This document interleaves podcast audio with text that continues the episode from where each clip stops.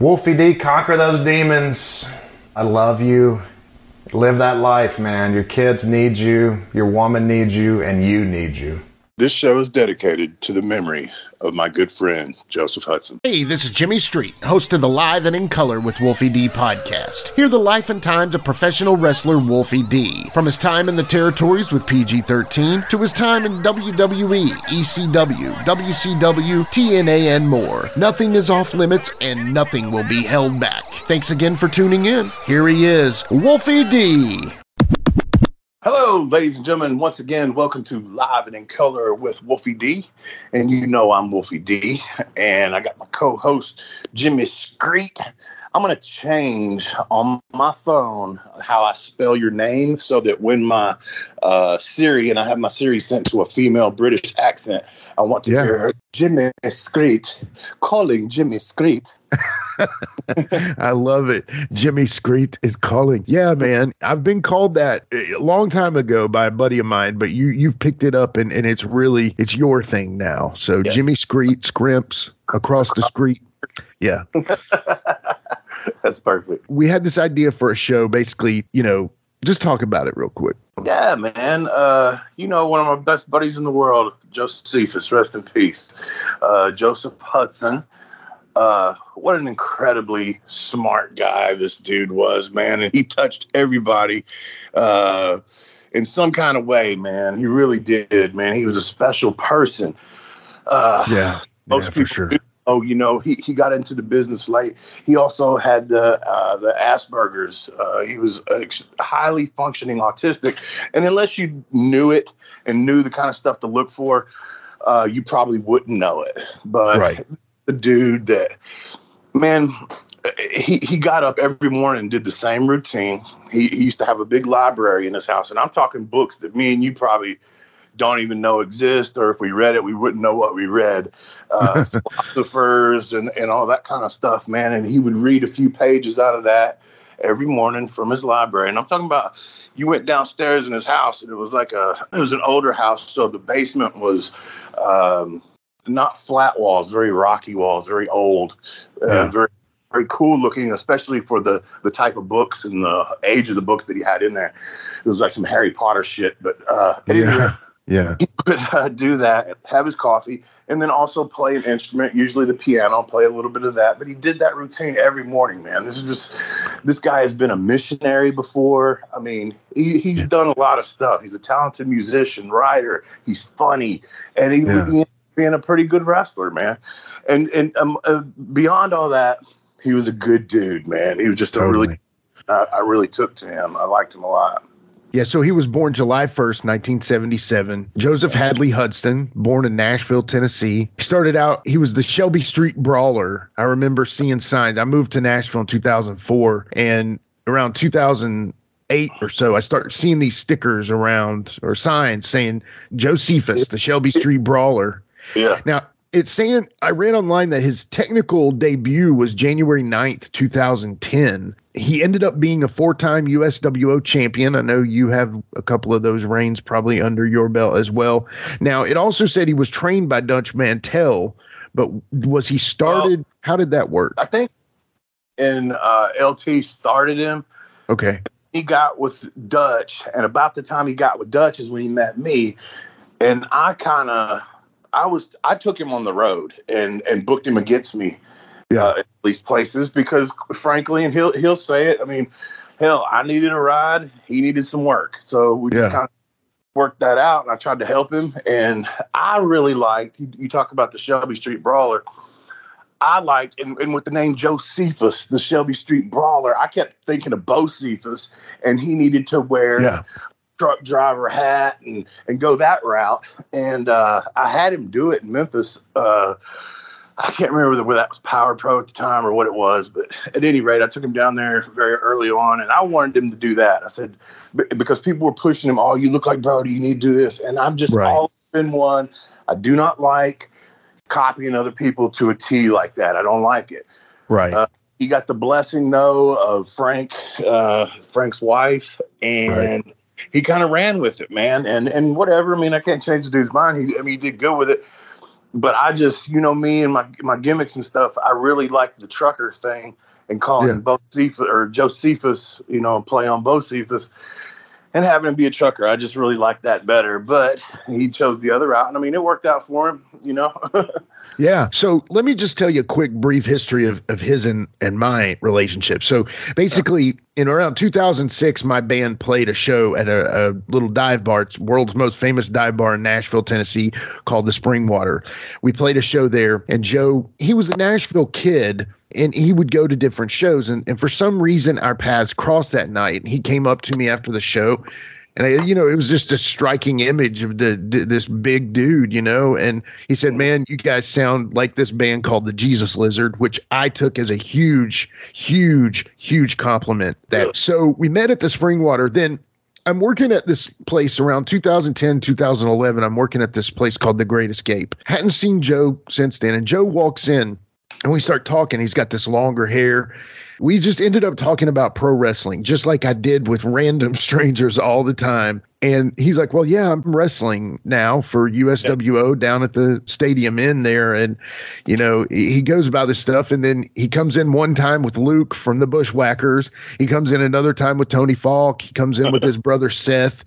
Yeah. And, you know, all these cool people. And then so then our paths cross in wrestling. And the funniest thing he ever said to me is, you know, he was a huge, he was so funny, right? I mean, hilarious.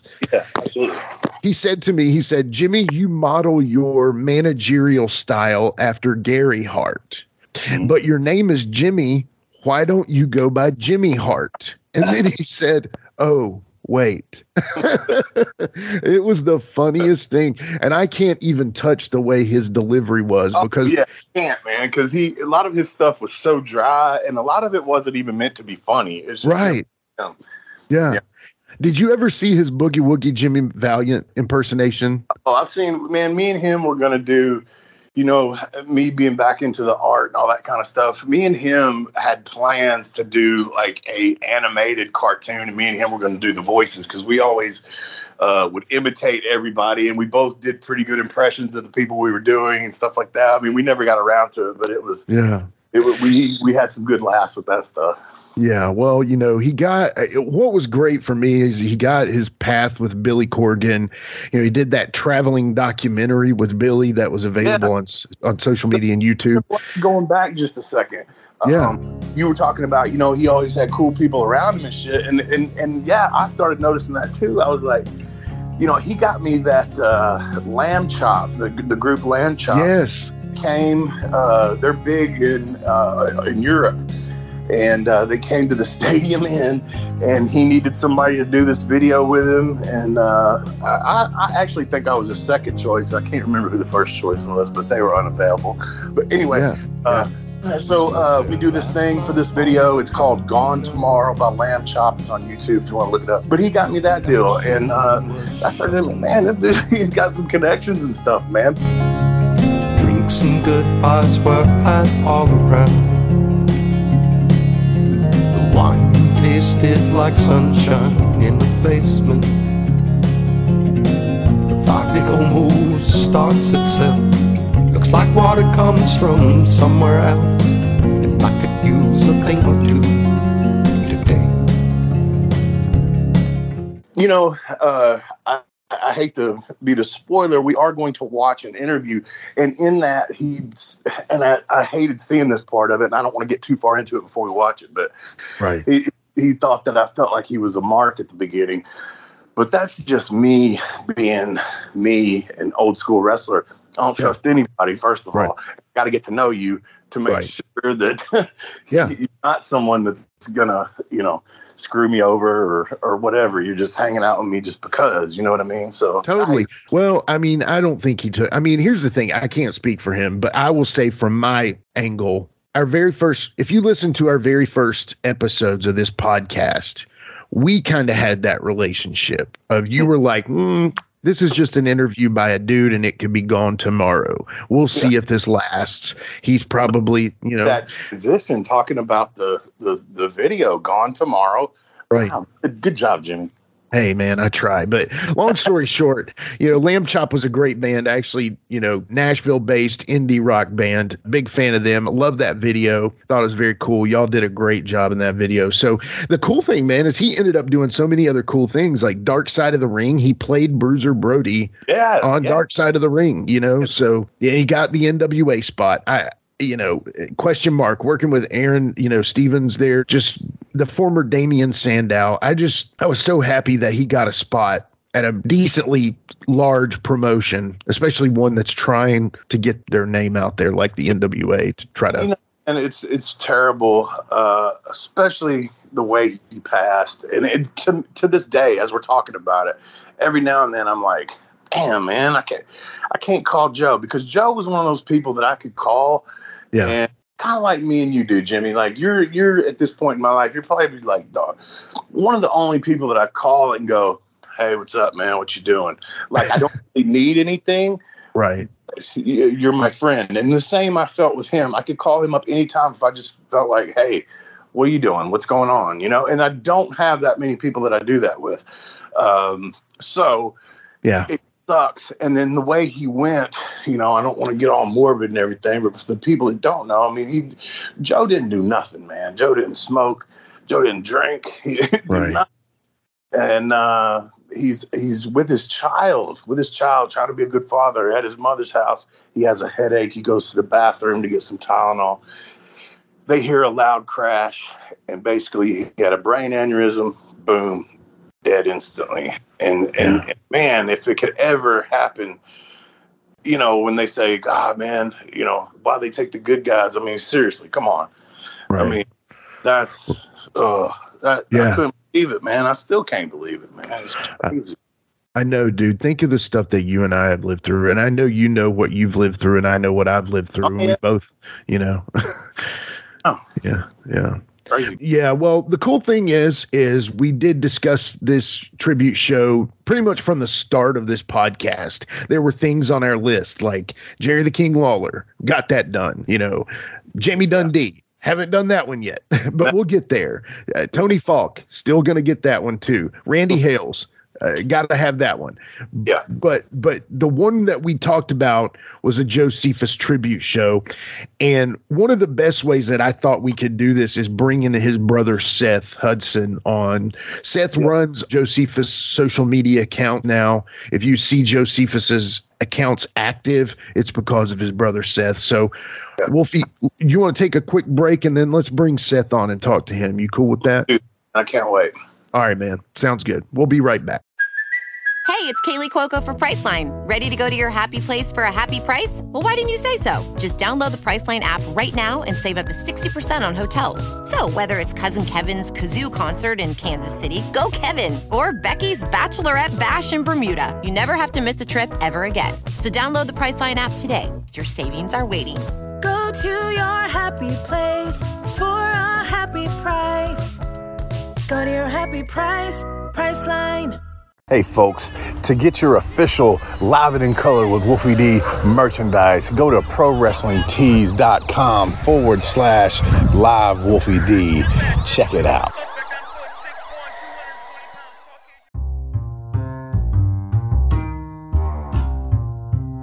If you're listening to Live and in Color with Wolfie D on Apple Podcast and like what you're hearing, go ahead and leave a five star rating.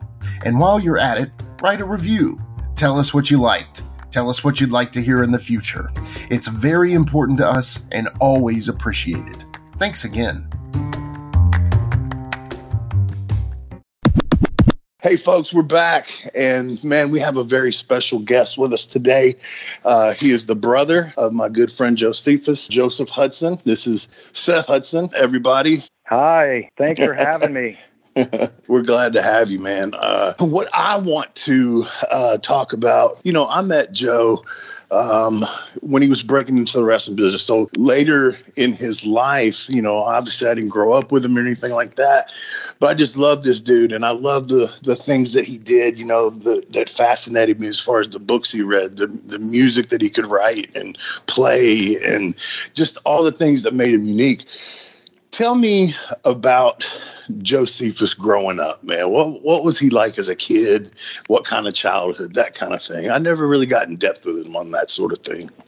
Man, in a lot of ways, he was he was the same, you know, the same person, just really outgoing and you know, just a natural mic guy in a way. I mean, everybody loved him. Everybody mm-hmm. always had fun around him. Yeah. You know, the same he was exactly the same as when he was an adult, man. I mean, that's Yeah. just Was he into the same sorts of things? Artsy, musicy type of kid? Well, I mean, as as little kids, you know, we were, of course, big wrestling fans. Mhm. We had the LJN figures. We had our own matches and stuff. Oh yeah. Oh Right. yeah. I mean, just but you know, when he was a teenager, he actually became pretty religious. yeah. I don't know if you know that, Wolfie. I knew he was a, a, a missionary. Yeah, he went to missionary school, um, and he was involved with youth at, with a mission. I think it's called. That's in Adams, Tennessee, Right, right, right. and they actually went. He actually went, I think, with them to a few other countries Yeah. to do mission yeah. work um, in Cuba. I think the Dominican Republic and Mexico. Yeah. You know, He had told me about some of that stuff. And that's what I mean. Just, I mean, this dude is just, he's multi layered. Just, you know, you hear that about people, but he really was, man. Yeah, he really was, and he um, it, it's weird because when you when you think about him, or when I think about him, all these things just kind of free formed into different things. Mm-hmm. Like, I mean, because he had the ability, like our dad did, to just sort of, I mean, command attention when he went into a room. Yeah. How personable he was, and Right. and that just sort of it, it's crazy to think that that eventually evolved into him you know being a wrestler and being Yeah. able to do that as a wrestler going Right. from that kind of you know missionary work and stuff like that and talking Yeah. to a bunch of kids and things like that Right, right. One extreme to the other kind of deal. yeah but we were regular kids man i mean we just had bikes skateboards we listened to punk rock and metal you Yeah. know Nice. Nice. even when he was religious, you know, he was into music. I mean, we both love Iron Maiden and the Right, right. Misfits and stuff like that.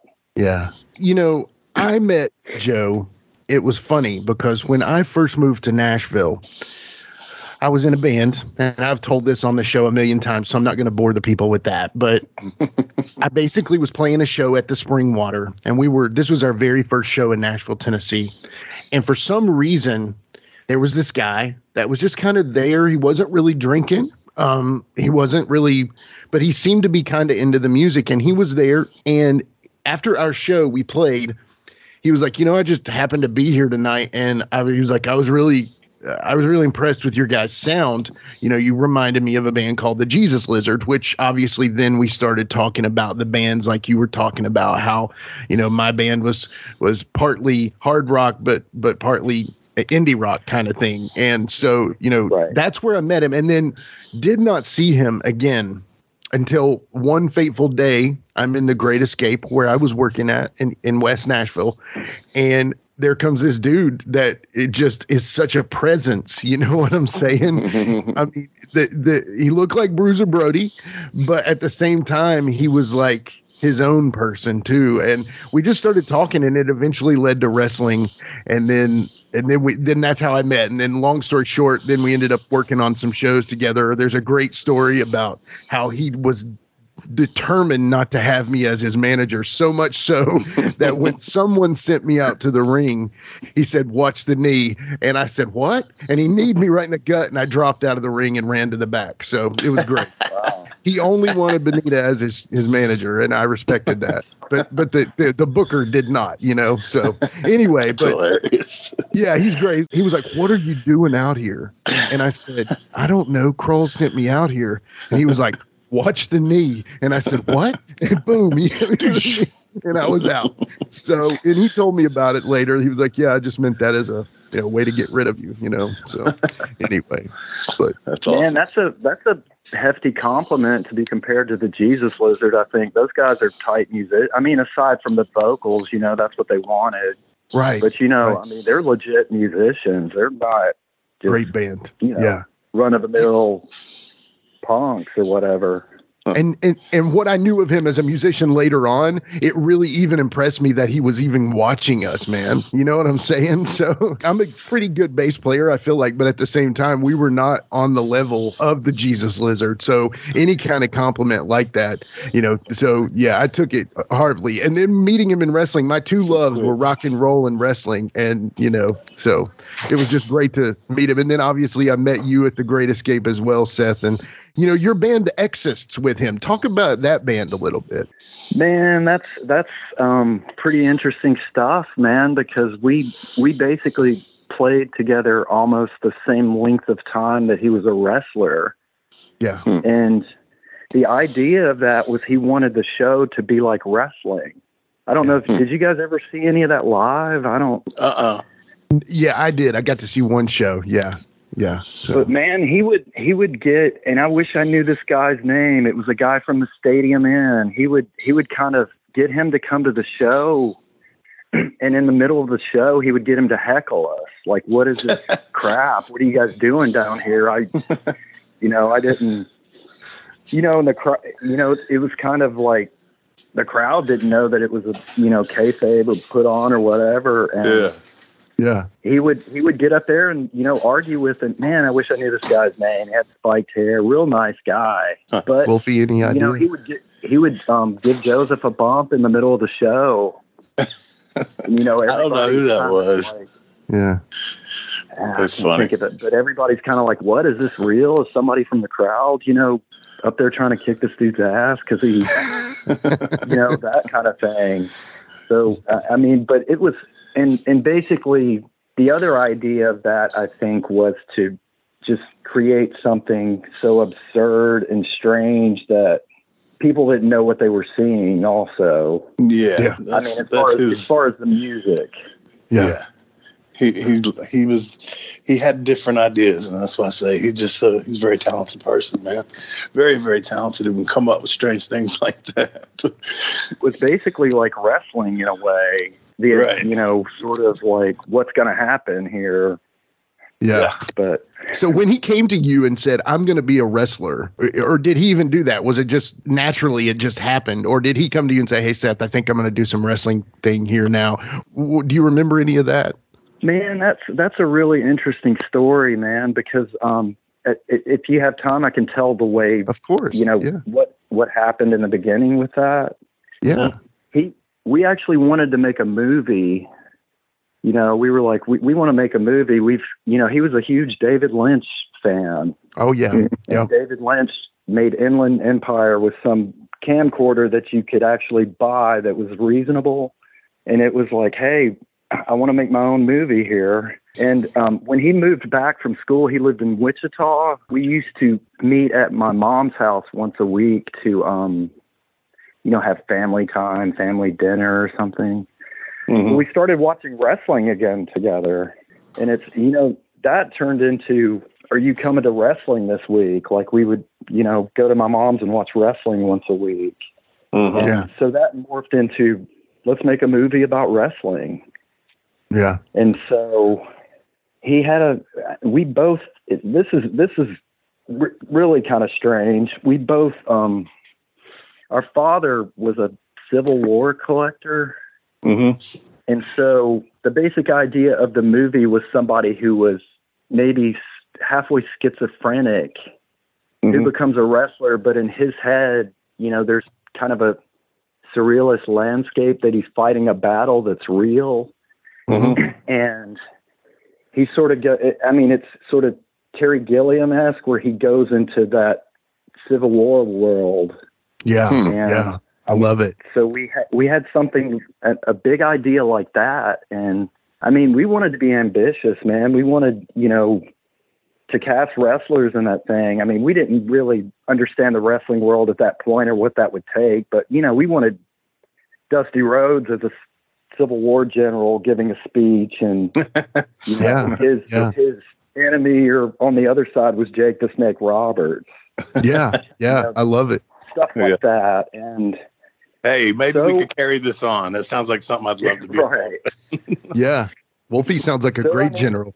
yeah, so at some point we um he heard about wrestling at the fairgrounds and so we were like, let's go check this out. Maybe we can, you know, meet some people and figure out if we can actually do this. And so we went to a show down there and from there I think maybe he talked to LT Falk Oh Yeah. and found out that, you know, the same type of stuff goes on at the Stadium Inn. And so he started going to the Stadium Inn and filming what was going on down there and stuff. And eventually he was like, Hey man, they they have a wrestling school down here. I'm thinking about, you know, getting trained as a wrestler, you know, and that type of, Yeah. but the question was my initial reaction to it.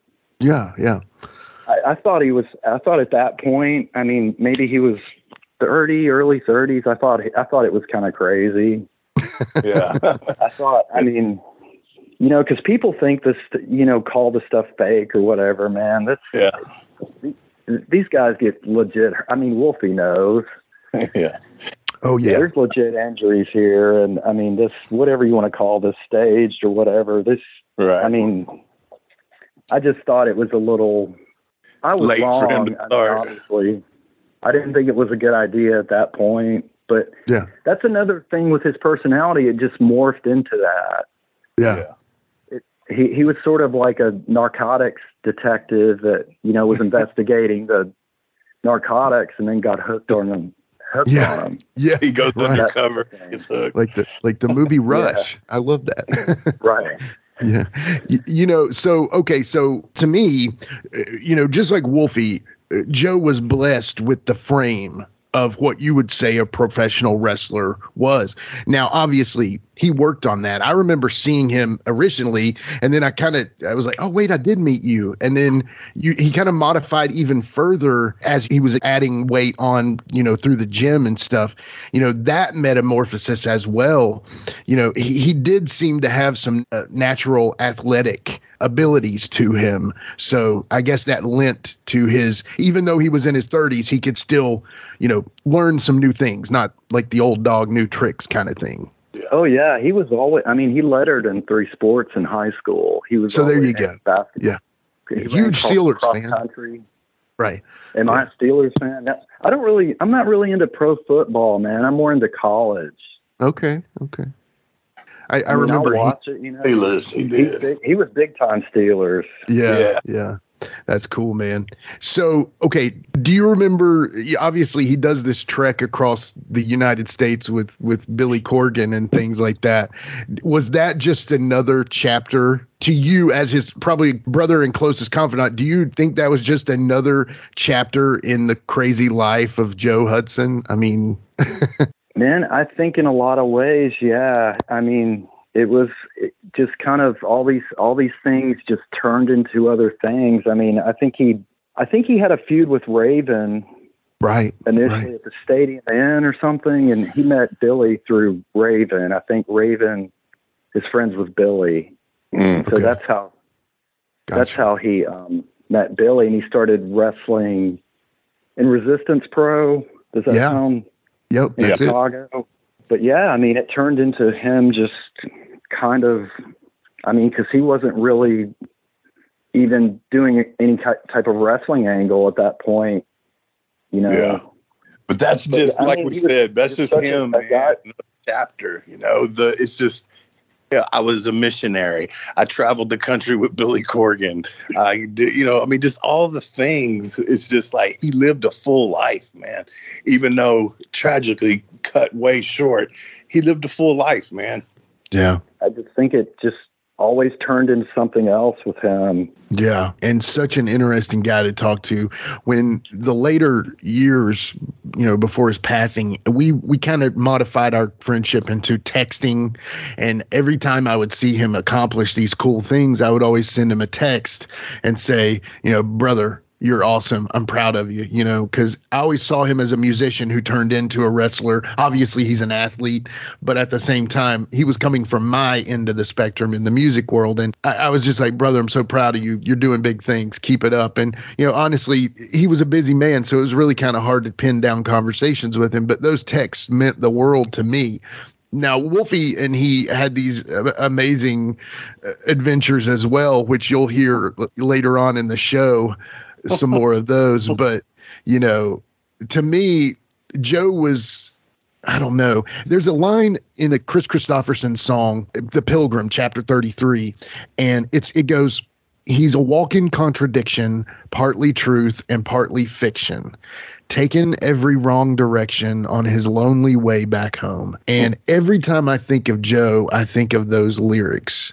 Now, hmm. I think that song might have been written about Johnny Cash or Johnny Cash.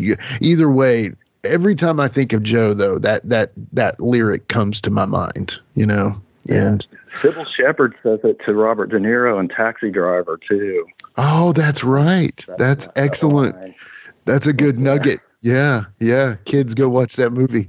So, okay, so then I, I you know, not to be disrespectful in any way, but how's his son doing? Man, he's he's doing well. You know, he's I, I talk to him every once in a while. He he lives in a different state now with his yeah. mom, but he's you know he's a video game kid. Oh yeah, yeah. yeah he's just he's just a regular you know eleven year old. He you know the best he can do. Yeah, right. I mean, right. I don't think he really understands everything or the magnitude of everything yet. But mm-hmm. I mean, he got he got to spend you know really quality time. Yeah, with his dad. I mean, yeah. uh, you know that age, and it's just you know it is what it is. Yeah, yeah. But I, I remember, I remember, man, the first time he told me he met Wolfie because he was like, man, I met this dude and he was in PG 13, man. you remember them? And I was like, well, it sounds familiar. They wrestled the Road Warriors, man. He took his finisher. Like he was telling me that. And we watched that video, man.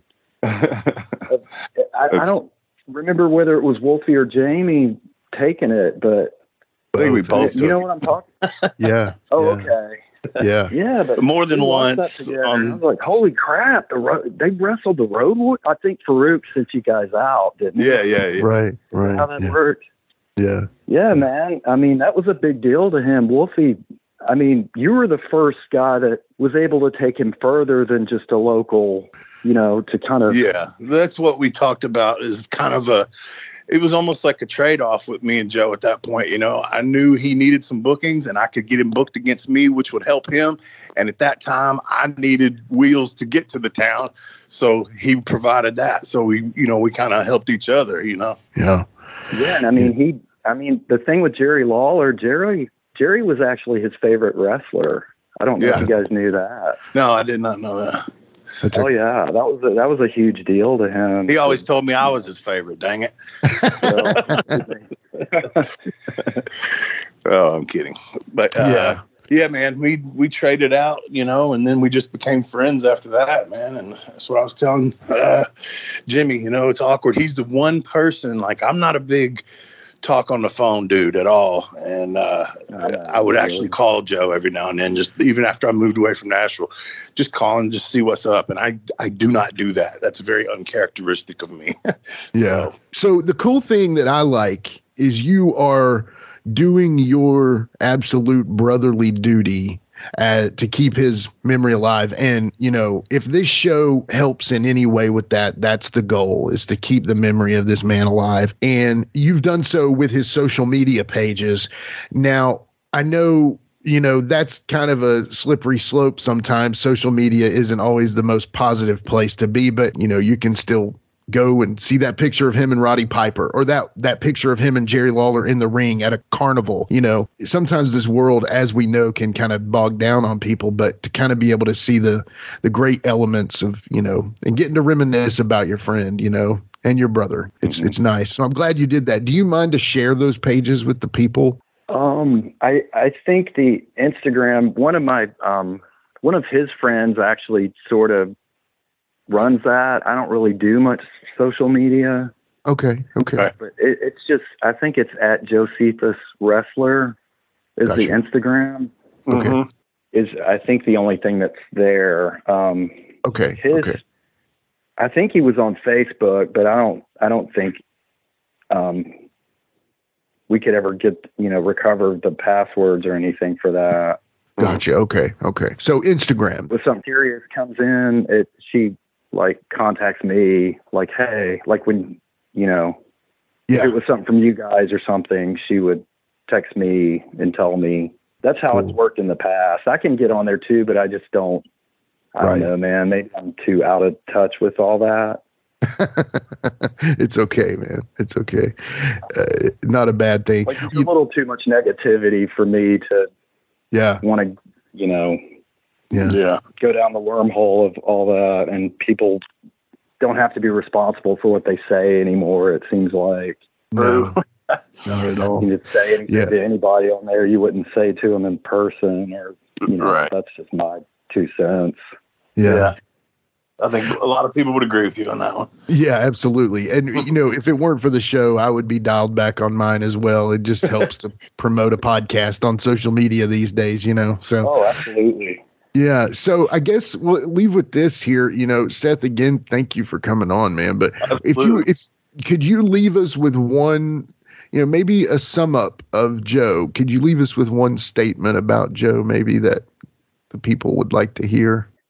Man, he was he was really just ah, accepting to everyone. I mean, he didn't care what you had, where you lived, what you looked like, anything. I mean, Mhm. that's I, I think that's the thing about him. He just I, I mean, and, and don't get me wrong, he had a side if you if you you know crossed him or messed with him or something, he you know He'd write you off quick. right. he would. Yeah. but I, I think he just I don't want to say he loved everybody, but I mean, man, he just for the most part got along with everybody and had fun being around everybody. yeah. Yeah. You know, you Yeah. knew you, were, you knew you were going to have fun when you were around him, when you were talking to him, and Yeah, absolutely. Oh, know, He was man. he was definitely a comedian in the locker room. I remember that for sure. He was hilarious. So, but you know, thank you again, Seth, for coming on. Hey, Thanks, thanks, so much for having me, guys. I really absolutely. appreciate you doing that. Once again, we want to thank uh, Seth for coming on here, man. Uh, uh, your brother meant a lot to me. He meant a lot to Jimmy and to a lot of other folks. And when we come back, y'all, we're going to be listening to uh, some outtakes from an interview that Joe did about me. And we're going to listen to that. And I'm going to uh, interject in some of it and, and, and talk about my feelings on it. So we'll be back. Let's take a quick time out and get a word from one of my dope ass sponsors, and we'll be right back with more Live and in Color with Wolfie D.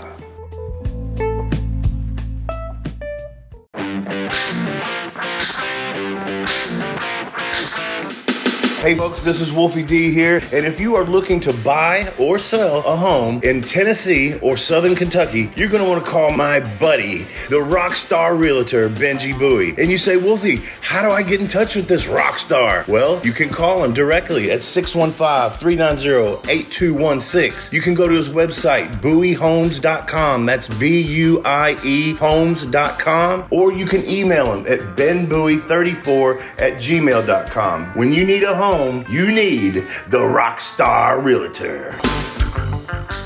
Benji is a member of Exit Realty's Garden Gate team in Gallatin, Tennessee. My name's Joseph Hudson, also known as Josephus in the wrestling world. I've been wrestling around five years. I got into it because I was interested in writing a screenplay about wrestling, but eventually fell in love with the wrestling itself. I got in the wrestling business around 2008. I was initially a cameraman, and then I was training at the time and had my first match in 2009. Originally, Tony Falk and his son broke me into the business. After that, I got in with uh, Dutch Mantell and actually Wolfie. I started traveling on the road with Wolfie around the time I started training with Dutch. I used to watch the territory stuff from Memphis when I was a kid with my grandfather, and that wasn't really Wolfie's time. It was more the time where Lawler was the main guy, and you had Dutch Mantell, Austin Idol, Bill Dundee. They were kind of the top guys. I got out of it a little bit of the watching probably when Wolfie was making his debut, so I actually didn't know Wolfie uh, growing up or anything like that, as in the sense of watching him on television. I think the Memphis fan base is very loyal because they still just want to see a good old fashioned fight between a couple of guys. I mean, they'll come see a fight every week. It doesn't have to be like a bunch of spot monkeys or anything like that. They want to see a good old fashioned fight, even if it's people that don't always look the part. They want to have angles, they want to have stories, they want to have drama to believe in and baby faces to believe in and follow and see the heel get their ass handed to them. Yeah, so uh, Joseph is obviously very early on. He was getting acquainted. I mean, you can tell by the things he said and how he's viewing it as far as, you know, Memphis and the average guy and the story and all that. So he's getting it. Uh, he explained what I said, you know, uh, LT, and then he hooked up with Dutch and he hooked up with me uh, to start taking bookings. I tried to get him booked everywhere. It's like I said, hell, I needed some bookings, but I also needed a ride. Uh, there were some issues in my life that we'll get to here in a minute, but um, yeah, I, I helped him. He helped me. That's Yeah. the way I looked at it. Yeah. Around maybe early 90s, I quit watching wrestling for almost 10 years. I just wasn't interested anymore and kind of felt like wrestling was absurd. And so I quit watching it. But at the same time, that's the reason I started doing it later in life because it's absurd. Okay, yeah. So I love the word he used right there absurd. Wrestling is absurd. I mean, that's what we love about it, right? And Totally. the fact that he, he realized that that's what he loved about it. And uh, getting involved with someone like me whose stuff is absurd, real life and uh, in ring life is absurd. So, yes, I, I, he Joe just he got it, man. He got everything. That's why I said, man, he's a talented dude, and everything he tried to do, he did it. And he did it well, man. That's what was so cool about him. Yeah. And if I were to use the word absurd, it would feel weird, but to him, it just feels natural, you know? Yeah, yeah. Uh, yeah. He's just so, you can just tell by his, his phrasing and his, his, his words that he's an intellectual. You know what I mean? Oh, Yeah. he's smart as that. Uh, Tony Falk's son LT was going on a road trip and he wanted me to drive him. And he said, We're also going to drive this guy that was in WWF and TNA named Wolfie D. And once again, I had no idea who that was. And thus began the fateful, fatal, not fatal, but strange road trip that I started with Wolfie D and the strange life trip I started with Wolfie D. Okay. Um, yeah, that part right there is a couple of things to me. the fact that he said fatal, which I'm I'm sure he was directed more towards me, and then it ends up that he goes before I do, and this Yeah.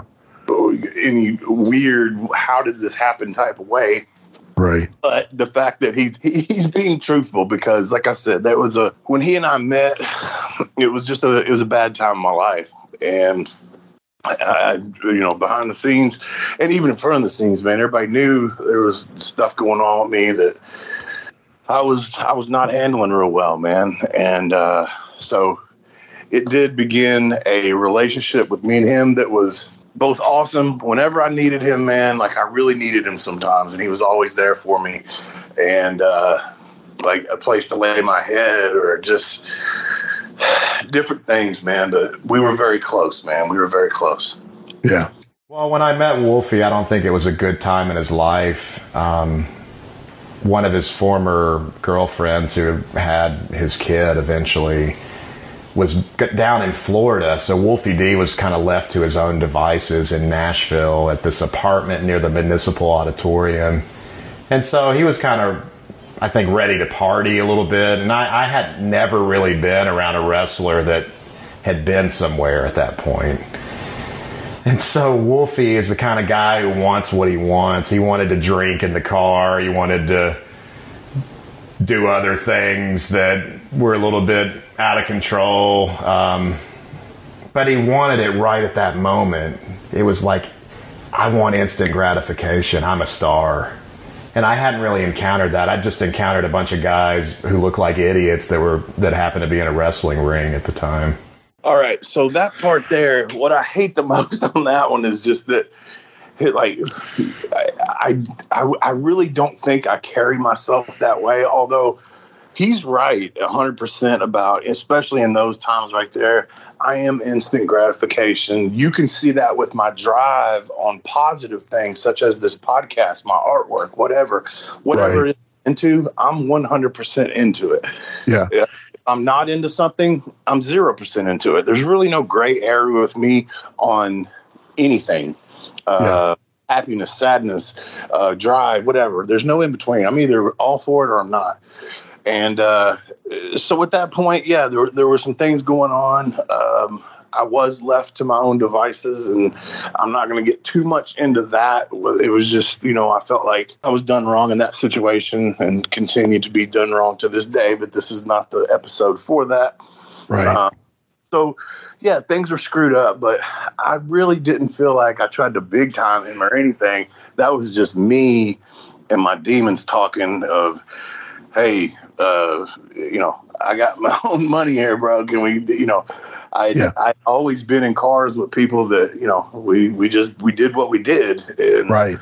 and and he was new to this and new to everything. So yeah, kind of he was like, uh, I don't know. So yeah, Yeah, let me yeah let me speak on this real quick Yeah. because i do i do see what he's saying there as Yeah. far as sometimes or you know impulse control i have that issue as well but maybe it's a sagittarius thing i don't know but at the same time i think he may perceive that maybe you thought that but i have never had that you know Yeah. perception from you of like i'm a star give me what i want right. what what I would say is is you have impulse control of of a recovering addict. You know, that's just how things are. We have that, but part of that is just part of being an addict and things. But at the same time, you know, he could see that, but maybe he's perceiving it as that because he's so green in the business, Yeah. and he he'd never been around people like he just said.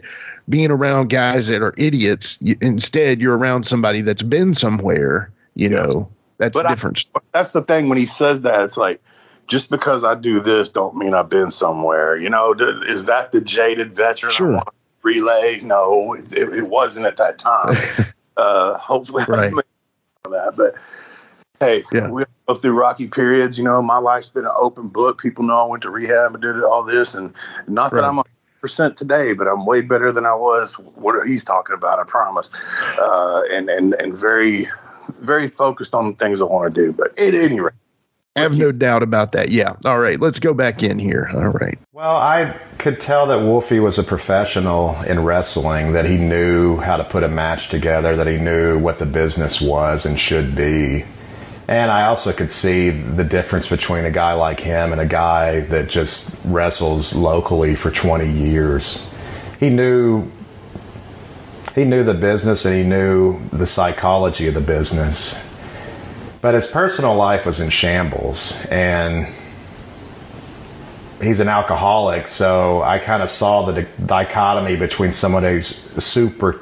I saw the dichotomy between someone who's super talented and that their personal life isn't really together, and he's probably his own worst enemy. okay. First of all, I don't even know what dichotomy means, uh, but we can look that up, I guess. Uh, but he's he's very truthful on every statement he made, and that's what I wanted to say. He's he's not wrong about any of that. Um, and like I said, these things will change later, but at that time, he's he's extremely right about everything he's calling me on and, and saying about me. You know, yeah, um, I I did know what I was doing, but at the same time, I was just in a bad place, and Yeah. I could get in the ring and and separate all that for you know 15 minutes or whatever. But then once that was over, then Right. it was a, a whole new animal. Yeah. Yeah. A dichotomy is a division. Uh, you know, it's essentially a separation. Uh, you know, so it's like two contrast. It's like, so it's the technical definition, Webster's you know, whatever dictionary, a division or contrast between two things that are, are or are represented as being opposed or entirely different. So basically, you're this full on professional when you're in the ring or in wrestling, but then when you're outside of it, you are a party animal, essentially. Right, That's right. kind of what he's taken from it, it sounds Yeah. like. So, you know, Okay. anyway, back to the show here. Well, because he's really good, because Wolfie is really good at wrestling, he can have an amazing match with anybody. I mean, that's what they say a good worker can do. They can have an amazing match with anybody. He can make a broomstick look good, and that's his own words, and that's the truth. But when you see that, when you see the beauty of like a great wrestling match, and then you see the road trip home where he's destroying himself through alcohol, and he's really just destroying his life because he can't stop drinking once he starts. It's a it's a sad situation, but it's also a heartbreaking situation because you know you know that that guy could have been at the top or, or close to the top. He should have been a bigger star than he has been. All right. Um, yeah, and man, see, I, I love that he he realizes that uh, about the star thing, and and I believe that too, man. But everything happens for a reason. I mean, I, I am thankful that he thought of me like that. And I know he trusted in me and he, he listened to me and all that kind of stuff. But for the fact that he would say, yeah, you know, he should have been better and, and blah, blah, blah. And, you know, other people have said that too. But again, everything happens for a reason. And for whatever reason, you know, that was going on in my life at the time. And, you know, I bounced back from it. I, I bounced back before that, you know. So this Yeah. was, uh, I, I love Joe, and this is just a, it's an honest, true statement of how we began. Yeah. And everything else went on. We just became great friends. Yeah, and I mean that's the thing with Joe. Uh, Also, just keep in mind, listeners, this is coming from a documentary that definitely has a slant towards Wolfie D's addiction and alcoholism. So keep in mind that he may not say these things specifically in everyday conversation with Wolfie D. These have a specific target for his his conversation here. The person asking the question, doing the documentary, got really pissed off that everyone that I set him up with to interview, Joe was one, some of my childhood friends, um, Lawler, Rock and Roll, Coco, uh, I, I can't remember everybody that I, uh, Lance and Dave. No one had anything bad to say about me Right. And he felt as a very uh, green filmmaker uh, that he needed a heel in this. And I'm like, dude, this is a documentary. These people ain't gonna talk bad about me, man. right. Like, Right. I need somebody to talk bad about it. And he literally got pissed off about it. And we won't go into no more. He stole my tapes, blah, blah, blah. This is Yeah. something found that is not in the documentary, but uh, yeah. So anyway, Right. Right. All right. Well, let's go back. Well, I think initially Wolfie kind of treated me like a mark. He wanted me to. I asked him to help me work on his my punches because I thought his punches were always really great. And he's like, "Oh yeah, come on over to my house. We'll work on those punches." But on the way over, pick up a pint of vodka for me. Okay, yes, yes, yes. That probably happened. And as I said, that was just a period in my life. But uh, I did teach him stuff, I, and, and he'll say that later. But that's funny, and and because we had top ten punchers a few weeks ago or whatever, Yeah. put me in there. Now he's putting me in my punches, whatever. And I don't remember how I taught him. I mean, he says I broke his neck, or he said that before. Uh, but I'm telling you, I have been. He used to do that, uh, like overhand uh, Brody chop, like to the back of the neck. And oh my God, he hit me in the back of my neck one time, right on the spine, and about Mm. hurt for days. And yeah and then he he bitched forever. It's so funny. I gave him hell about it because i gave him a, a death valley driver. And he said i dropped him on his head. I don't know whatever. But uh so it was uh that was the receipt for the karate chop to the fucking spine. It's probably why i got numbness in my hands today and had to go to the doctor. But anyway let's keep going Popov, which was his brand, which is the worst stuff you could ever put in your body. But through all that, through him kind of treating me like a mark through these road trips where a lot of the times he's not totally sober, but some of the times he is, you're still going to, through osmosis and through sometimes direct training, he'll show, he showed me quite a few things. And plus, I was um, wrestling him quite a bit. So you're going to pick things up in the ring just by being in there with a guy like him if you're intelligent enough to do so. Some of the basic things a guy like me would know is to listen to the people. And he's the first guy that ever even said that phrase to me. Because the people can give you the indication of when a match should go home. And I had no concept of that. I just kind of, you know, like you see a lot of guys nowadays, they choreograph their matches in the back and the emotions of the people don't even matter a thing. But a guy like him understands that the people are the most important thing for the most part. At the same time, you have to command their attention no matter what you're doing. And he can do both. He can actually listen to the people, but he can make the people listen to him and then almost control their emotions through what he's doing in the ring. Okay, yeah, and Yep. the thing, you know, he's saying I treat him like a mark or whatever, and I've, God, I really don't think I did. It's just my personality. You know, I kind of said this. I got to get you, I got to get you into my trust zone because uh, Right. I thought of that, and so Right. I had to get him into the trust zone. I started realizing his potential. I started realizing the people was hanging around and and all that stuff, and not that I was using him for that. No, absolutely not. I like this dude uh, because believe me, that stuff didn't come till later. I was just taking this guy on the road with me and saying, "Hey, uh, Mr. Booker, uh, yeah, I promise you, I can have a good match with this guy." And he looks like Bruiser Brody. Right. So basically, what I was doing, and uh, the fact that he realizes uh, all the things he was saying about listening to the people, all that kind of stuff. Yeah, I'm training him hands on Right. on the independent circuit. There's no TV. There's no nothing. I'm not teaching him hard cameras. I'm not teaching him that. I'm teaching him. Listen, you know, hey, you know, on the indie show where they say, "Hey, you got 15 minutes, Wolfie," you know, or a lot of times with me, you know, later in their career, they go, "Whatever you want to do, you got how much of a time you want." So. I'm not going out there knowing, all right, I got five minutes on TV. This is what we got to do. I'm going out there. And what I learned from Danny Davis and people like that was, you know, to listen to the people, but don't have rabbit ears. We've talked about that. Don't, if they're yelling for a certain move, they used to do that shit. Boring, pile driving. No, that'd be the last thing I'm doing for you. Right. Uh, I started I started uh, teaching him how to adapt to what crowd we were at because we went all, all kinds of different places, and some regions are different than others and what they want. And listen to them, uh, not not with your ears, but kind of with your vibes. I know that don't make a lot of sense, but that's what I tried to teach him. right. Um, other things that he taught me were just that you could have a certain sequence in a match, but then you can mix it up 20 different ways where you're still doing the same things but in a different order.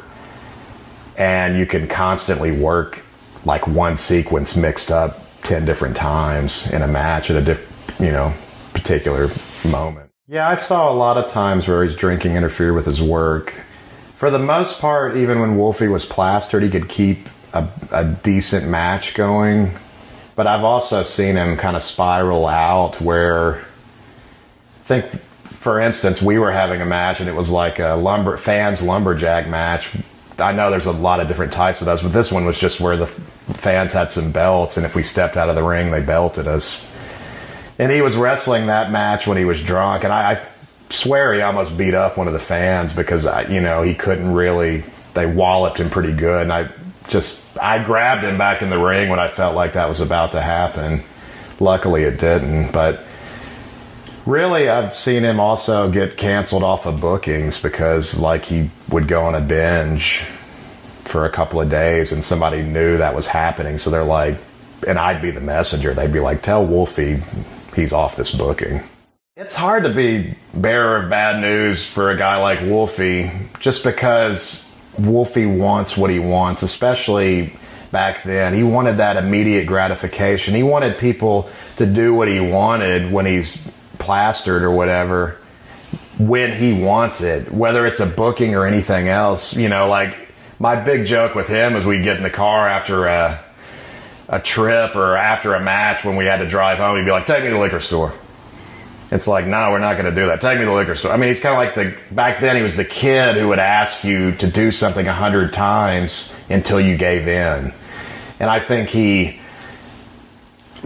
hurt his chances in the even in indie bookings because of that. But me being the bearer of bad news to a guy like him is horrible. So I'd always have to deflect it. I was like, well, you have their number, so call them.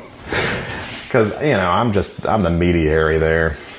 Yeah, I mean, and again, uh, at that point, he's he's right on, man. I mean, those things happened, and uh, yeah, I, I usually could go out there and and do what I needed to do, but there have been occasions where I couldn't, and and and and those were, like I said, very shitty times in my life. So yeah, it's it's tough to hear some of this. It's got to be, you know. Yeah. But uh, one thing I will say is I've been involved in those fans whip the wrestler matches before, and as a manager who's always outside of the ring, those really suck. So Yeah. anyway, And, and I'll tell you, I did this another time. Uh, Alan Steele, Alan Lamb on Facebook, Yeah. uh, Memphis man. Me and him had a match one time. I was slashed. This was probably around 2000 or something like that when I first started doing it. And uh, we're fighting. I, I think it was like. It was in Arkansas. It wasn't Jonesboro, but it was like an armory. It was packed yeah, and me and him had a match and we go outside the ring and man he grabbed me by my and there's people all around us and yes I, this was one of those times where i was i was being me you know the destruction. But anyway it was a good match. Grabbed me and there's people all around us and he spun me around and for whatever reason i thought he was a mark that spun me around and i fucking punched him right in the nose and broke his nose. Wow, and he didn't thank god. He didn't like get mad. I think he knew what i was doing or what i thought i was doing. I don't know. He didn't get mad or he respected me enough not to sure. retaliate or anything like that. But uh, yeah we still talk about that. So yeah i can totally see me doing that. All right, yeah, yeah. All right, here we go. not the, the interview guy. I'm Yeah. the- I'm the behind the scenes. No. So, so you're doing great with the fact that I can't ask a question. Right, no, I'm- Thank you for having patience with me. I'm used. sw- I swear, I'm used to it now. They, AMC always tells you to phrase the answer as the first the question. You know, so I'm trying to do I ask a lot of questions that, that in my head it sounds right, but it comes out as a yes or no question. Right. And then it's, and I and I know I do it to myself, and I'm like, oh, I should have explained that better. No, that's okay. I'm like I, have only been doing that show a couple of weeks, but I'm already used to the process. Oh, you but- got the process better than everybody. I mean, this is a breeze. Good, good. Um, so yeah, I'll probably talk about the last time he came out, but All right. And as you guys will listen now, as I was talking earlier, this cocksucker wants everybody to talk bad about me. So that's why he is, oh man, I'm glad that I can't say anything, blah, blah, blah, blah, blah, trying to influence each one of my guests. And I've been told uh, after the fact for this documentary that, uh, you know, he did that with everybody. Like I said, he needed a villain and nobody would talk bad about me and he, and he fucking hated it. Yeah. Sorry, Yeah. bro. Well, you know, people talk about this controversy creates cash. So they really want to to mimic this fake, you know, you see it on reality TV all the time. And, you know, people, you know, maybe our podcast it would be better if you and I just sat here and argued the whole time. But I just don't see that as fun, dude. Uh, the other thing is we agree on most everything except Simple Man by Lynyrd Skynyrd, but other than that, you know. So really, we haven't had that disagreement. I promise you, if Wolfie and I have a disagreement, we will. You'll hear it, but at the same time, we just haven't disagreed. So you can't make fake. You know, it's just BS. Fake news. Fake news. Yeah, fake news. All right, here we go. Well, when Wolfie got out of rehab, he reached out to me. But I, I could just sometimes you sense something about someone. You sense that their burdens are gone and that they're ready to approach life in a new way. And I think that's where he is right now. He just had a kid, and I think having a kid brings that innocence back to you. And I and I hope that he can stay in that space. I hope that he finds that space to retain that that innocence and that love for life for the rest of his life because this is always going to be a struggle for him. My father was an alcoholic, so I've seen a little bit of that struggle. I was a kid when I saw it, but I, I saw that and he let it get the best of him. And I think Wolfie's too good of a guy to let this get the best of him. I've seen that. I've seen the goodness in him. I've seen the the evil of alcohol in him, but I've seen the goodness, and I think the goodness will win. Oh, I have, I have a very good story about Wolfie being Wolfie. One night, Wolfie and I had come home for Evansville from Evansville, and it was like Wolfie, my wife, and and I, and we were downtown Nashville. He was working at Coyote Ugly. He just wanted to go down there to check in at work. He hadn't had a drink or anything. I think he was out of money or something. Well, we had gotten a payoff, so that's right. We got a payoff, and he wanted to blow that payoff, but he didn't want to do it on the ride home because we'd had too much friction before about him drinking in the car. So anyway, we go to this bar down the street from Coyote Ugly, and there's a big old Mark who works in there, and he knew Wolfie. Wolfie was getting some free drinks. They lock up for some weird reason. They all of a sudden decide to lock up, and Wolfie and the guy kind of butt heads, and Wolfie's just looking at the guy like, "I know that didn't just happen." And I, I, I don't know what happened, but the next thing I know, Wolfie just goosh, he just jacked the guy's jaw. and immediately there were like four bouncers there throwing all of us out, he, my wife, and I. And we just walked back to the car and I took him home. so he just jacked this big old Mark's jaw. It was one of these guys that was like, Yeah, I've had five matches before. And you're just kind of like, Oh, shut the hell up. He just jacked that guy's jaw. I think that, to me, that was Wolfie's subconscious coming out. He wanted to do that anyway, but it was really the, the alcohol that allowed him to do so. All right, so here's the way that, that that went down, and he's got a great perspective on it. But the only thing he's he's missing is okay. So the guy's name is Snoop, and yeah, we went to Coyote Ugly for a minute or whatever because I used to bounce there, and then we went down the street. I, I can't remember what the name of it was, but this guy's name Snoop. I know Snoop for a long time. Snoop's still my friend. You know, I love him to death he hears this. But that particular night is one of those deals where uh, you know you go in there and then oh the wrestlers are oh, hey chop me chop me ah blah, all that shit started. And it was like okay let's lock up. And Snoop Snoop used to hang out with Chase. I don't know what Chase showed him in the bar or wherever else or whatever. He Right. wanted to hook up with me. So okay and I did not blow my whole payoff. I did spend a lot of it, but uh, you know, for the ones that don't know, Joe's ex-wife, she was a big girl, man, bodybuilder girl. She was uh, what? She was, I think, she was taller than me, like six two, Yeah. and jacked, right? Right, totally. Uh, and Joe is what six three, six four, Something like that. Cody, and then you got me in there. So, all right, so he wants to lock up. So we go to lock up. Well, he fucking does the dumb shit and ducks his head and headbutts me in the nose. Oh man. And man, I just, you know, at that moment in time, my reflex was fuck you, whoom. I fucking nailed him.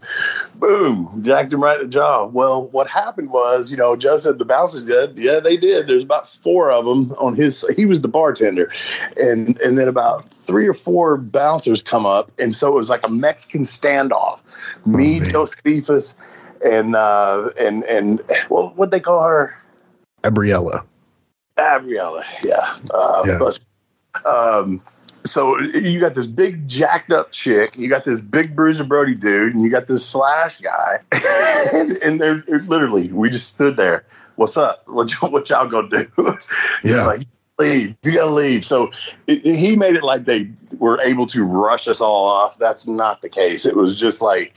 Okay, he just punched him, so now we need to be cool. And can we ask y'all to leave? And so we did. So Dude, those coyote ugly bouncers did not play either. I mean, Oh no, no, no, no. Uh, man, the dudes that I worked with, we didn't play. But this, like I said, this didn't happen at Coyote Ugly. gotcha. we Okay. I think it was. Uh, God, I can't remember the name of that bar. It was right down the street on the same side on Second Avenue. I can't. Okay. Yeah.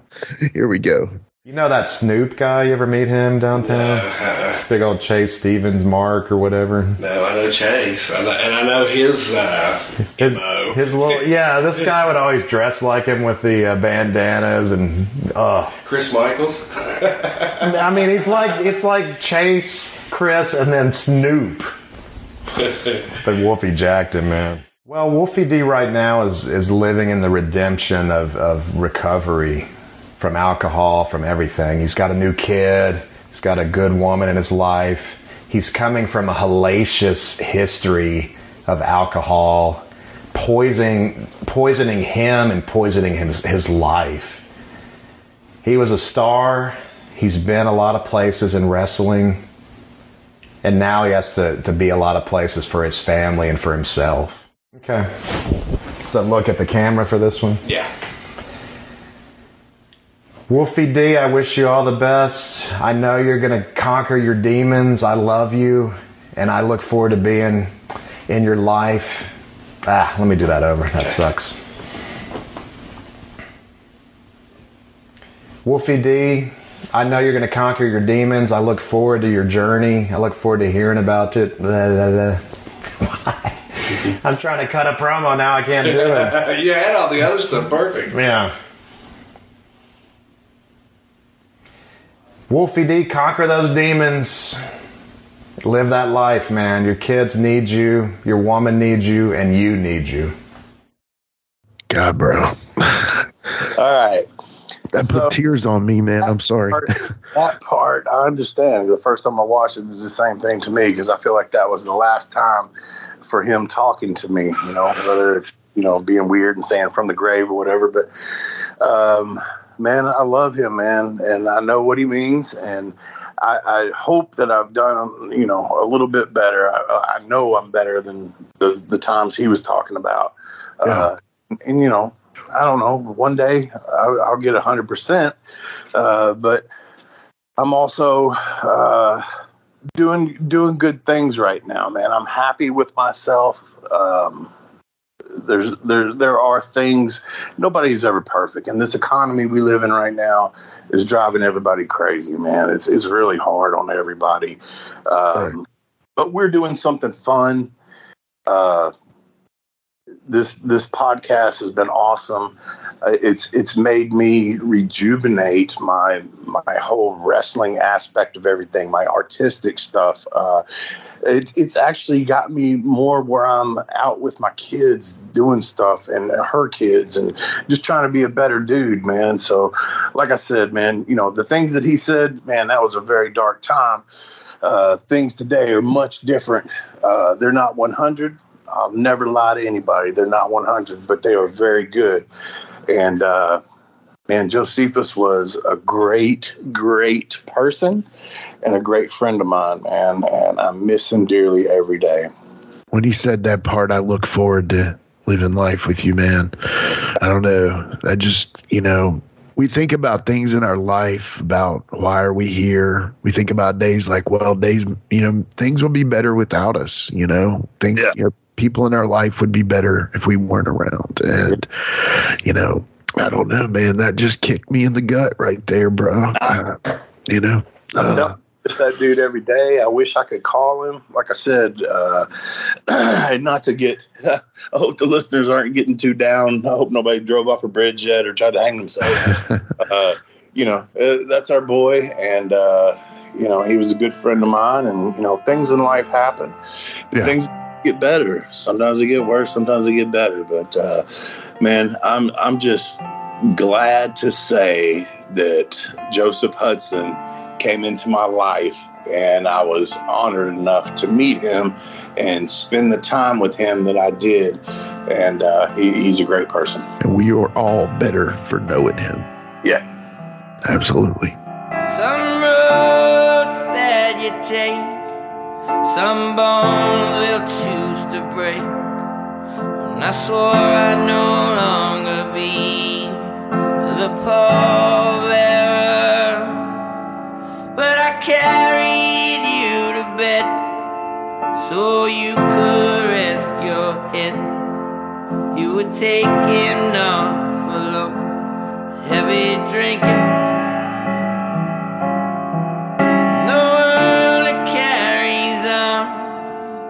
Your memories and songs. and your pictures on my wall, not forgotten. There was hymns that came from mouths that turned crosses upside down, but it came through their teeth great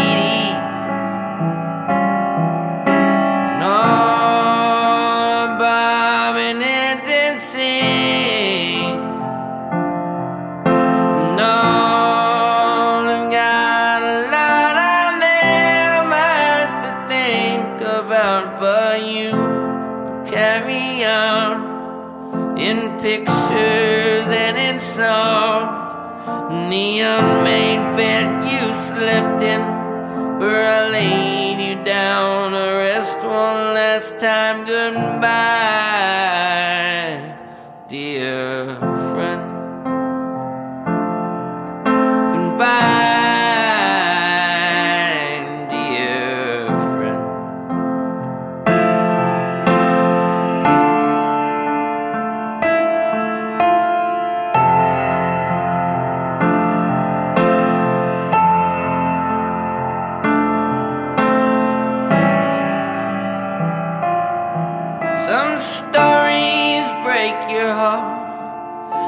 some with such a plot buried deep inside. But it's okay to cry. Some boys won't shed a tear, but a tale like this here, it can break me down and get me where it hurts the most.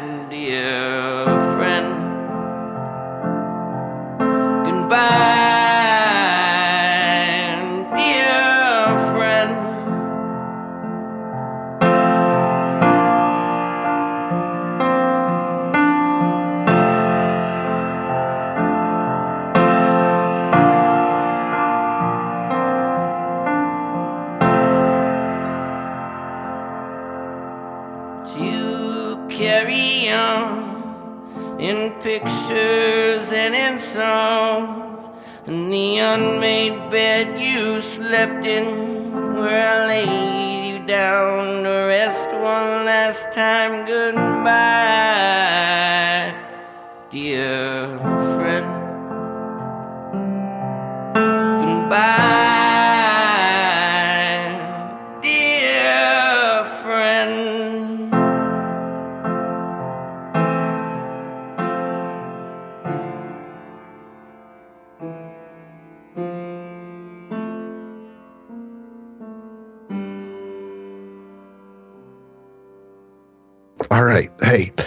be right back with current affairs. DJ, hit the music. It's a current affair.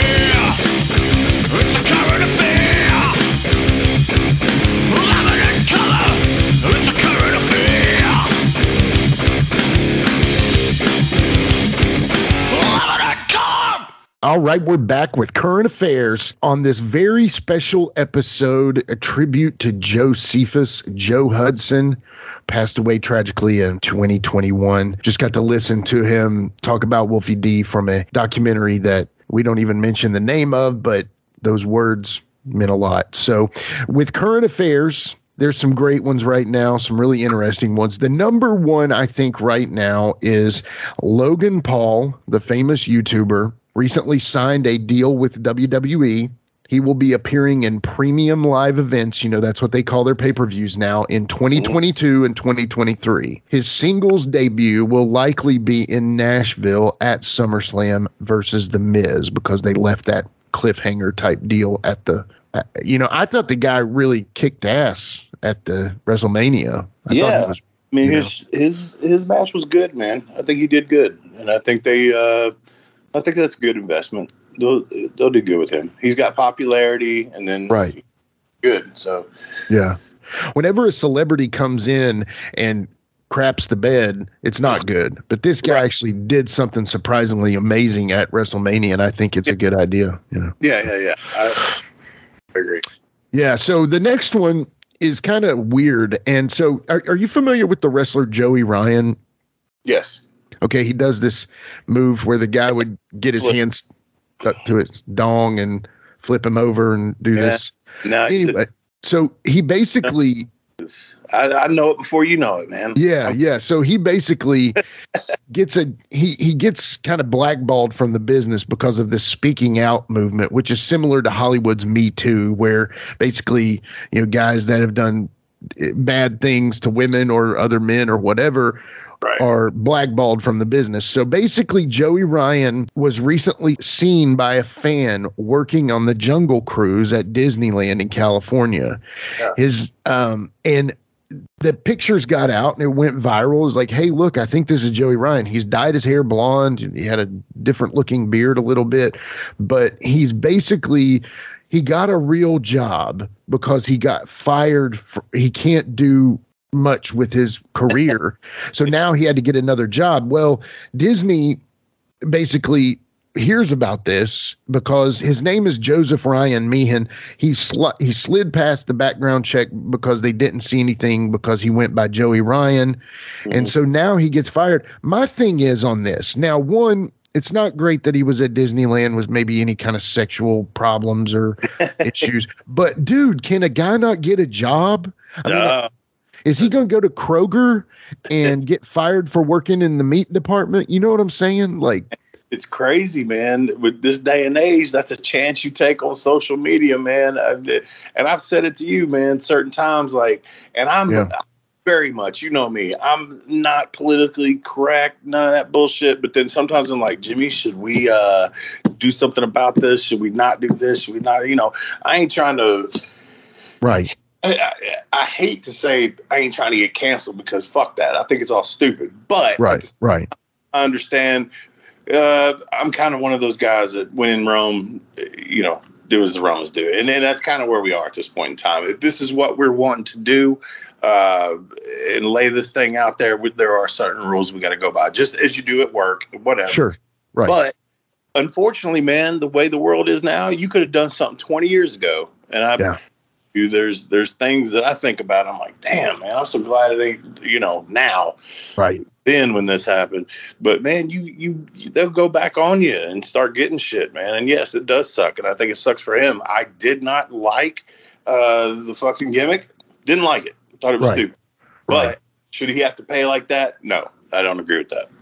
Yeah, the dude could, has to feed himself and family, and uh, to kill any opportunity of him for a job. I mean, are we going to make an island that that sexual predators have to go to and live on? I mean, Yeah, I don't know what all the allegations on him, all that kind of stuff. You know me, man. I, I don't know, I, Right. dude. I don't know. I just feel like God, man. It's like now you get caught with some, you, you get caught on something. Somebody calls you out for one thing that you've ever done in your life, no matter how long ago it was, whatever. You're screwed forever. totally. If you were, because he was over, so that makes it even worse for him. If he was not over, if he was just doing it like in a little indie circuit, it wouldn't mean shit. But he he got it over, and now it's a huge thing. So Yeah, yeah, it is. And, you know, hey, I hope you find a job, brother. Everybody Yeah. needs one, you know.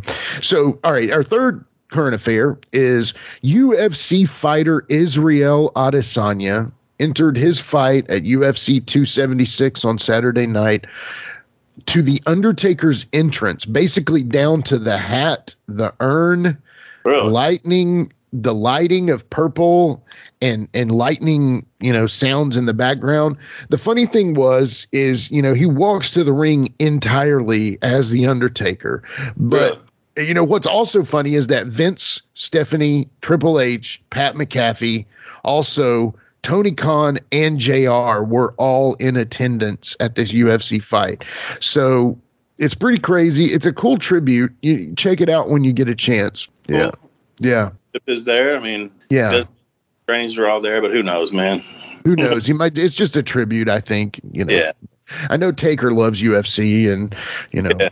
That kind of stuff. So anyway, that was kind of cool to see. Now, our last current affair of the day. This is a rumor. I don't want to really put too much stake in this, but you know, I had to tell you about this when I read about it. There is a sh- there is a rumor of a possible partnership with OVW and Netflix. Hmm. This would run new shows. Yes, run new shows, and also Netflix would get the tape library. So, Nice. yeah, I don't know what the ownership situation is with OVW. If if Yeah, I- WWE has, you know, cool. I can see it happening. That's very cool. yeah, it is cool. Now, what is their tape library? Does Yeah. WWE own a lot of those tapes, or do you know? Because the tapes that everybody would want to see, essentially, not to knock anyone in OVW, was the time uh, that you and, and Chris Michaels and, and other folks were there training superheroes, essentially. You know, Orton, uh, Lesnar, yeah. Benjamin, all them. Yeah, good stuff.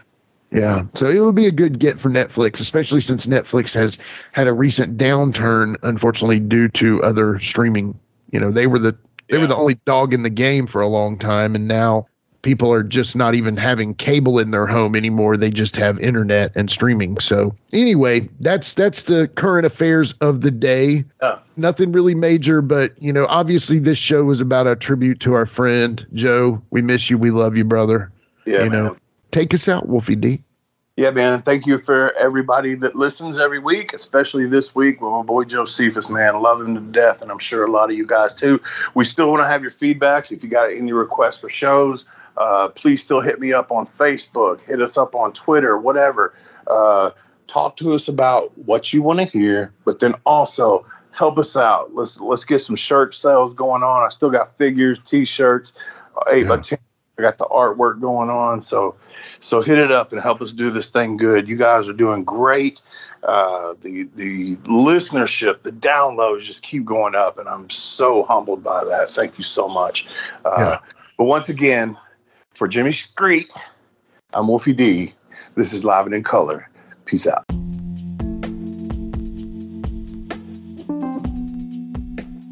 And now a word from our sponsor.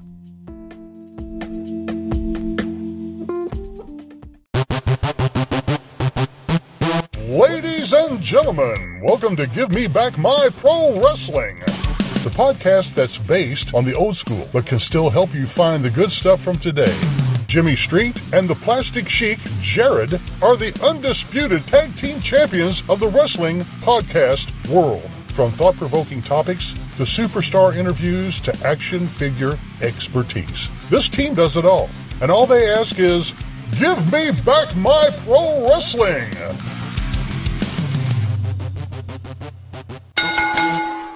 Every other Thursday, wherever you listen to podcasts. This is the big picture, Michael Jablonski. Don't forget to tune in every week to Jablonski's Pissed Off on the Give Me Back My Pro Wrestling YouTube channel. The hot's wrong in this sport. He's gonna tell you all about it. He doesn't care what you think. You're gonna hear all about it.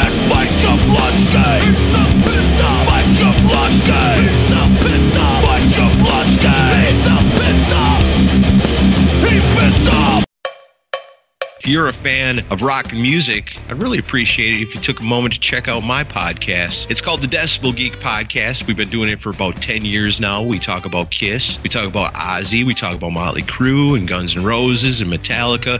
We talk about all the legends from the 60s and on, up to brand new bands that you should be hearing about today that you're not going to hear on the radio. It's Decibel Geek. Wherever you find your podcasts, you'll find us there. If you love rock and roll, I can almost guarantee you're going to love my show. If you're a pro wrestling fan, there's something for everyone at the Cheap Heat TV Podcast Network. From the Pro Wrestling Discussion Show, Cheap Heat TV Live, to the interview show, the Jackson Interaction Podcast with the king of all wrestling media, Gene Jackson, to the silliness of the Whitey Jenkins Show, and the brand new Zip, Xander's Irresistible Podcast with Charles Anders, You can check them all out and much more over at cheapheattvlive.com.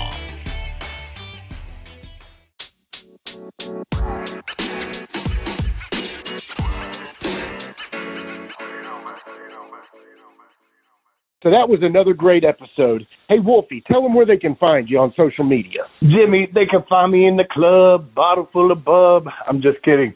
Uh, they can find me on Facebook. Uh, my personal page is Warren Wolfe, W O L F E. Uh, I'm on Instagram at Warren Wolfe 13. You can always find us on Facebook, Twitter, and Instagram at Live Wolfie D. And then on YouTube at Live and in Color with Wolfie D Podcast. Our website is anchor.fm slash Wolfie D. Here's the thing Wolfie always has offers for his autographed photos. He has a selection of some awesome photos from throughout his career that he will autograph and personalize any way that you want him to. Just contact him either directly at his personal Facebook page or through any one of our other pages, and we'll make sure you get in contact directly with Wolfie. Get those photos, right, Wolfie? Yeah, I've got some good stuff on there, you know, to help with the podcast. Folks, if you can't get out to a show to meet Wolfie D, there's nothing like that, especially for the fans of PG 13 and Wolfie D. Also, do you have a product or business you'd like Wolfie D to talk about? Let us know about it by leaving a recorded message over at anchor.fm slash Wolfie D slash message. Leave your name and contact info and we'll get back to you. Once again, that's anchor.fm slash Wolfie D slash message. And before we go, you can always find me, your host, Jimmy Street, at James Rock Street on Twitter, Instagram, and YouTube.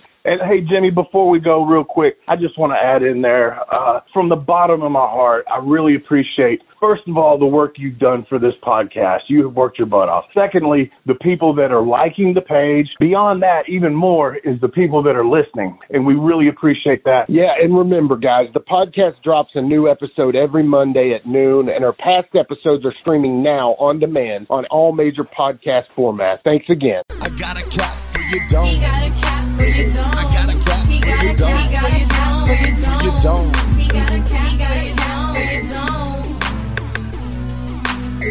And here we go. The original white boy that came out sagging, not bragging, don't be hating, cause I'm spitting the truth. Still livin' in color. Plum rush your mother, utilize a hubcap, unlike any other. Back in the day, I was NOD, and I was P to the G, plus the one and the three.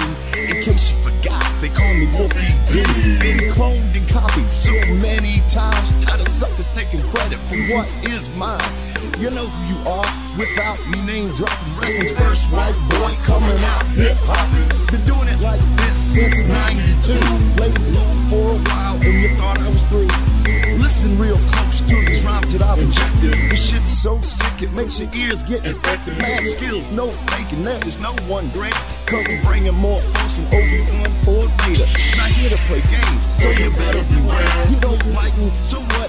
I really don't care. Like time I keep ticking and I can't be stopped. You sucker step to the side unless you wanna get dropped. When my finish, I'll straight knock you out. Please allow me to tell you what it's all about. Gonna wind it up, then I'm driving it home. It's Ruby D, baby. Huh.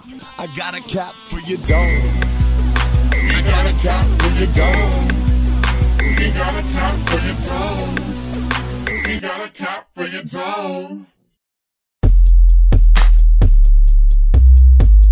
This has been a James Rock Street production.